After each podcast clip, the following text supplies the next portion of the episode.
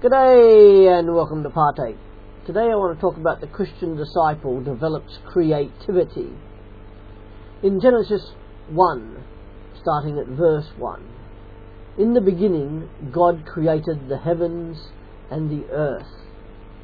And in verse 27, so God created man in his own image. In the image of God he created him, male and female he created them. That's in Genesis 1 verse 1 and 27. And that shows that our God is a creative God. His creativity surrounds us. Further to this, as humans, we are created in His image, and as a result, we are creative. Everybody has some form of significant creative potential. If you don't think that you do, perhaps it is because you haven't found your creative niche yet. Maybe worth investigating. The natural creativity of children is amazing. Ever seen children play with crayons and paper and not always on the paper? However, quite frequently, significant persons bury creativity under layers of conditioning and negativity. Some of the greatest culprits are teachers, parents, and peers. But there is hope because the conditioning process can be reversed. It is a process with a high cost factor because creativity is essentially a lifestyle. It has to pervade every area of your experience, none more so than in your area of service as a Christian disciple. And examples of biblical creativity? Jesus used creativity in his teaching. He took everyday people and objects, creating lessons out of them. Think of some of your favourite parables that he spoke and see the creativity behind them. As for the Psalms, they are filled with creative language in order to praise God, in order to seek penance before God, and also expressing a desire in order to know God better. Similarly, some of the symbolic language of the Bible is very creative. Take, for example, the genealogy recorded in Matthew chapter 1. To us, it may well be considered tedious and insignificant, but to its initial audience of a small group of Jewish believers, surrounded as they were by the Jewish uh, religion and the Romans, it included enormous significance and creative symbolism. And the way Matthew constructed the genealogy highlights many things, one of which was his highlighting of Abraham, David, and of course Jesus himself. And we know to the Jewish mind, particularly that of the first century, when Matthew was written, numbers were not just mathematically significant, but also held great symbolism. Take, for instance, the number seven, which represents perfection. Each of the three stages in the genealogy of Matthew 1 contain 14 stages, and uh, three stages times 14 makes a total of 42 times perfection. So, what Matthew was saying was that Jesus was a great deal more than perfect. Now, if you were not a first century Jew, you would not at first see such creative symbolism and the meaning behind it. And but why the importance of creativity? Well, creativity perpetuates the learning process. As long as you live, particularly as a Christian disciple, you should be learning. And we must remember that Christian discipleship is essentially a call to perpetual learning, being as it is to be dynamic and not static and creativity is essential to meeting the growing demands of a changing society. Package thinkers are out of business for an impact tomorrow. If we do not prepare those that we lead to change, they will not be a change element in the next generation. And creativity is important to both affect and infect your communication with a characteristic freshness and vitality.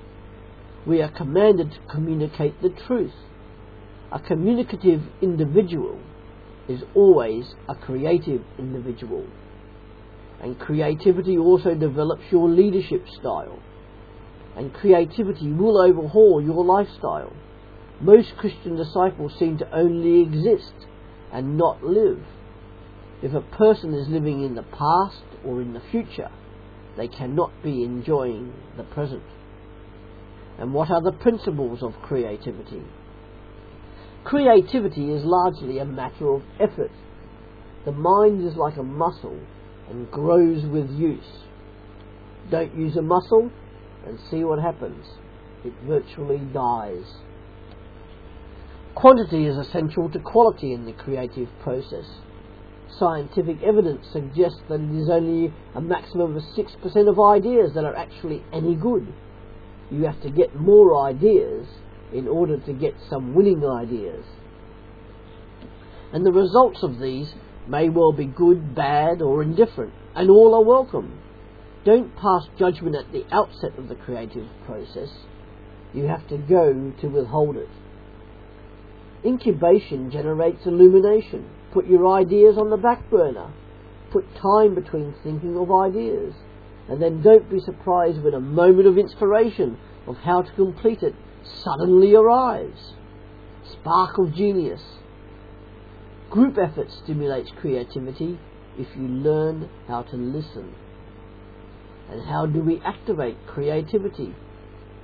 Firstly, experience provides fuel for ideation, which is the formation of ideas. Try problem solving. Get your drive going in the right direction. Become involved in hobbies and fine arts. Photographic sites like www.flickr.com are great places to see creativity in process and also to get tips on how to improve your own photography, if that's what you're interested in. There are oodles of websites out there for almost every conceivable hobby and art. And read, reading. Creativity thrives on reading. The only problem is passivity. Read it until you can tell somebody else about it. We tend to read the stuff with which we agree with, which only serves to reinforce our own prejudices and presuppositions. Read things that you know you won't necessarily agree with and expand your reading and thinking. Write! Keep a journal or a blog or a website. It's easier than you may well think. Write down questions, examples, and your meditations on Scripture. Spend time with creative people. Think with those you are leading. You think your ideas are so good because you've never tested them against someone diametrically opposed to yours. So speak about your ideas. And creativity can be used in the church, believe it or not. Just take, for example, worship services. Is worship just singing songs and having a sermon at the end? Or can other means be used in order to worship? Such as responsive prayers and Bible readings? What about creative dancing as part of the creative worship? What about creative outreach or creative evangelism? Try something new.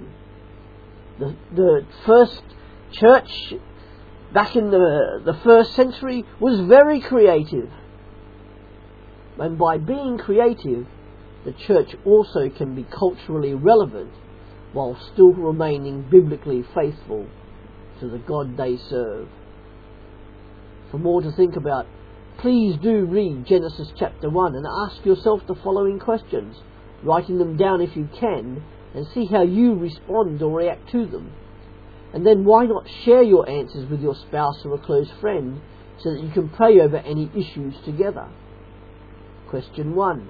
Knowing I am in the image of a creative God, how am I developing my own creativity for His service and His glory?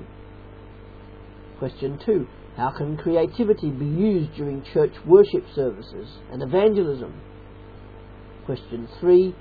Remembering some of the parables Jesus taught, what sort of things did he use creatively? And how can I in some way emulate his creativity in my own ministry?